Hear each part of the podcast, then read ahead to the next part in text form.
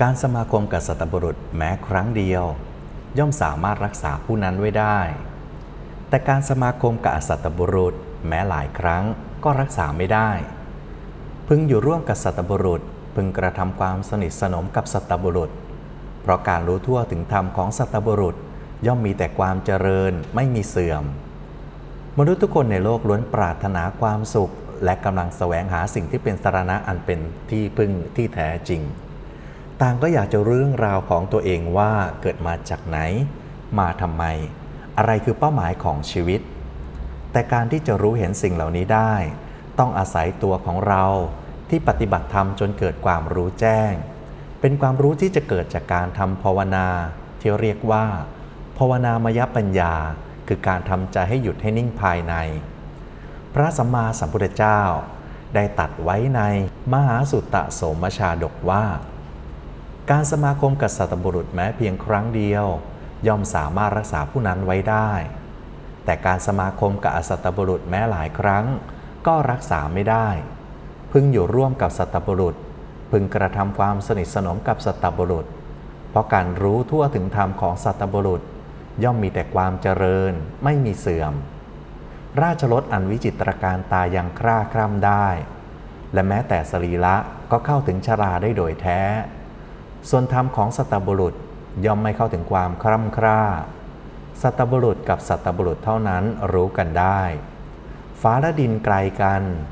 ฝั่งของมหาสมุทรก็ไกลกันแต่ธรรมของสัตบุรุษและอสัตบุรุษนั้นไกลกันยิ่งกว่านั้นเมื่อเราจะคบกับใครจะเคารพเลื่อมใสในผู้ใดหรือจะเชื่อฟังถ้อยคำของใครเราก็ควรพิจารณาให้ถ่องแท้ว่าบุคคลนั้นเป็นสัตบุรุษหรือว่าเป็นอสัตบุรุษหากเป็นอสัตบุรุษผู้ไม่มีศีลไม่มีธรรมเราอย่าไปเชื่อถือเพราะจะทำให้เราเสียโอกาสในการสร้างบารมีแต่ถ้าหากเป็นสัตบุรุษผู้มีคุณธรรมเราควรจะเชื่อฟังและประพฤติตามบุคคลนั้นในสมัยพุทธกาลณกรุงสาวัตถีมีชายหนุ่มอยู่2 คนเป็นเพื่อนรักกันคนหนึ่งชื่อว่าสิริคุตเป็นผู้ที่เลื่อมใสในพระพุทธศาสนา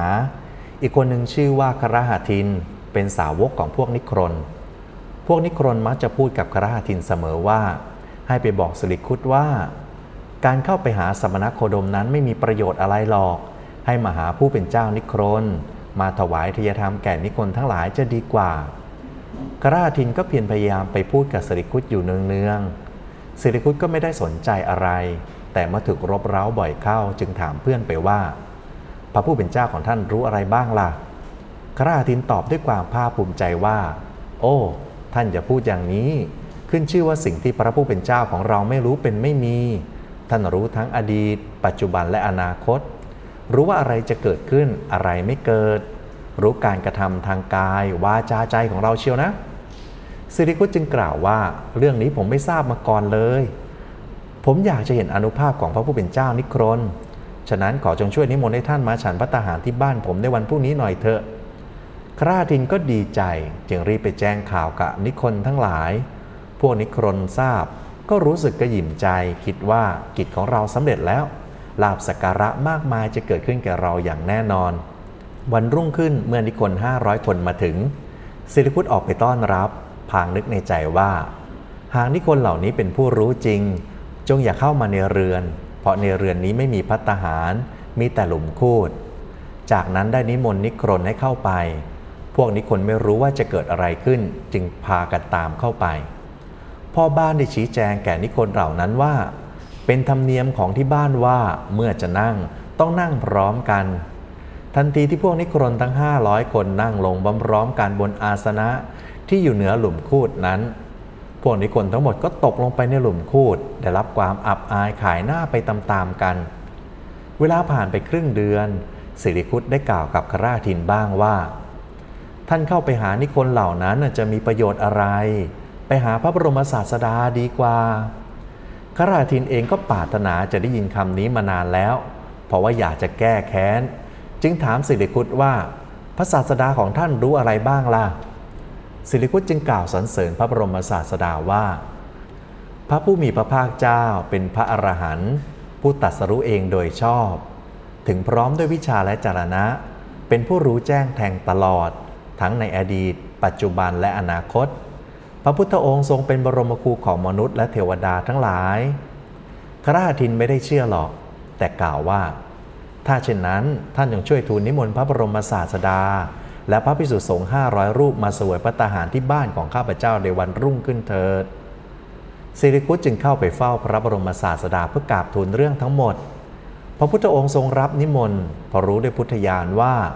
ในวันพรุ่งนี้มหาชนจำนวนมากจะได้บรรลุธรรมสิริคุตและคฤหัสถินจะได้บรรลุเป็นพระโสดาบัน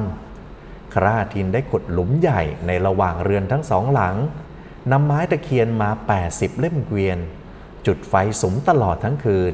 แล้วปกปิดอำพรางหลุมถ่านเพลิงไว้อย่างดีนำไม้ผุมาวางไว้เป็นสะพานด้วยหวังว่าทันทีที่พระบรมศาสดาและพระภิกษุสงฆ์เดินเหยียบบนไม้ผุไม้ก็จะหักพระพุทธองค์พร้อมเหล่าภิกษุสงฆ์ก็จะตกลงไปในหลุมถ่านเพลิงอีกทั้งให้คนนำตุ่มเปล่ามาอำพรางทำเป็นว่ามีภัตตาหารอยู่มากมายมหาชนมาประชุมรวมกันที่บ้านของคฤหัสถินครั้นถึงเวลาพระบรมศาสดาเสด็จมาพร้อมด้วยภิกษุสงฆ์500รูปคฤหัสถินออกไปรับเสด็จถวายบังคมแล้วยืนประคองอัญชลีอยู่เบื้องพระพักตร์พลางคิดในใจว่าถ้าพระองค์ทรงรู้เรื่องทุกเรื่องทรงรู้วาระจิตของสรรพสัตว์ทั้งหลายจริงขอพระองค์อย่าเสด็จเข้าไปสู่เรือนของเราเลย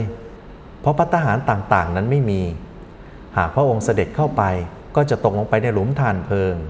พระบรมศาสดาล่วงรู้ความคิดของคฤหัสถินแต่ต้องการจะสงเคราะห์จึงเสด็จไปบนหลุมถ่านเพลิงนั้นด้วยพุทธานุภาพดอกบัวใหญ่ได้ผุดขึ้นมารองรับพระบาทพระพุทธองค์เสด็จไปประทับที่พุทธอาสน์แม้พระภิกษุสงฆ์500รูปก็ไปนั่งบนอาสนะด้วยวิธีเดียวกันคฤหัสถินเห็นดังนั้นก็เกิดความเร่าร้อนกระวนกระวายใจรีบเข้าไปหาเพื่อนสิริคุตพลางกล่าวบอกว่าเราไม่ได้เตรียมอาหารเอาไว้เลยสิริคุตจึงปลอบใจและให้คฤหัสถินลองไปเปิดตุ่มทันใดนั้นเขาก็ต้องตกใจเมื่อเห็นตุ่มเหล่านั้นเต็มไปด้วยภัตตาหารมากมายสรีระของเขาเต็มไปด้วยความปิติเกิดจิตเลื่อมใสในพระบรมศาสดา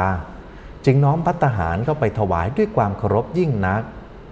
เมื่อเสร็จภัตตกิจพระพุทธองค์ทรงกระทำอนุโมทนาแล้วตรัสว่าบุคคลไม่รู้คุณแห่งพระพุทธศาสนาและคุณแห่งพระสงฆ์สาวกเพราะไม่มีปัญญาจักษุสรรพสัตว์ผู้ไม่มีปัญญาจักษุชื่อว่าเป็นผู้มืดบอดแล้วตรัสพระคาถาว่าดอกปทุมมีกลิ่นหอมพึงเกิดขึ้นในกองแห่งหยากเยื่ออันเขาทิ้งแล้วในที่ใกล้ทางใหญ่ย่อมเป็นที่รื่นรมใจฉันใดพระสาวกของพระสัมมาสัมพุทธเจ้าย่อมไพโรจน์ล่วงปุถุชนทั้งหลายผู้เป็นดังคนบอดด้วยปัญญาฉันนั้น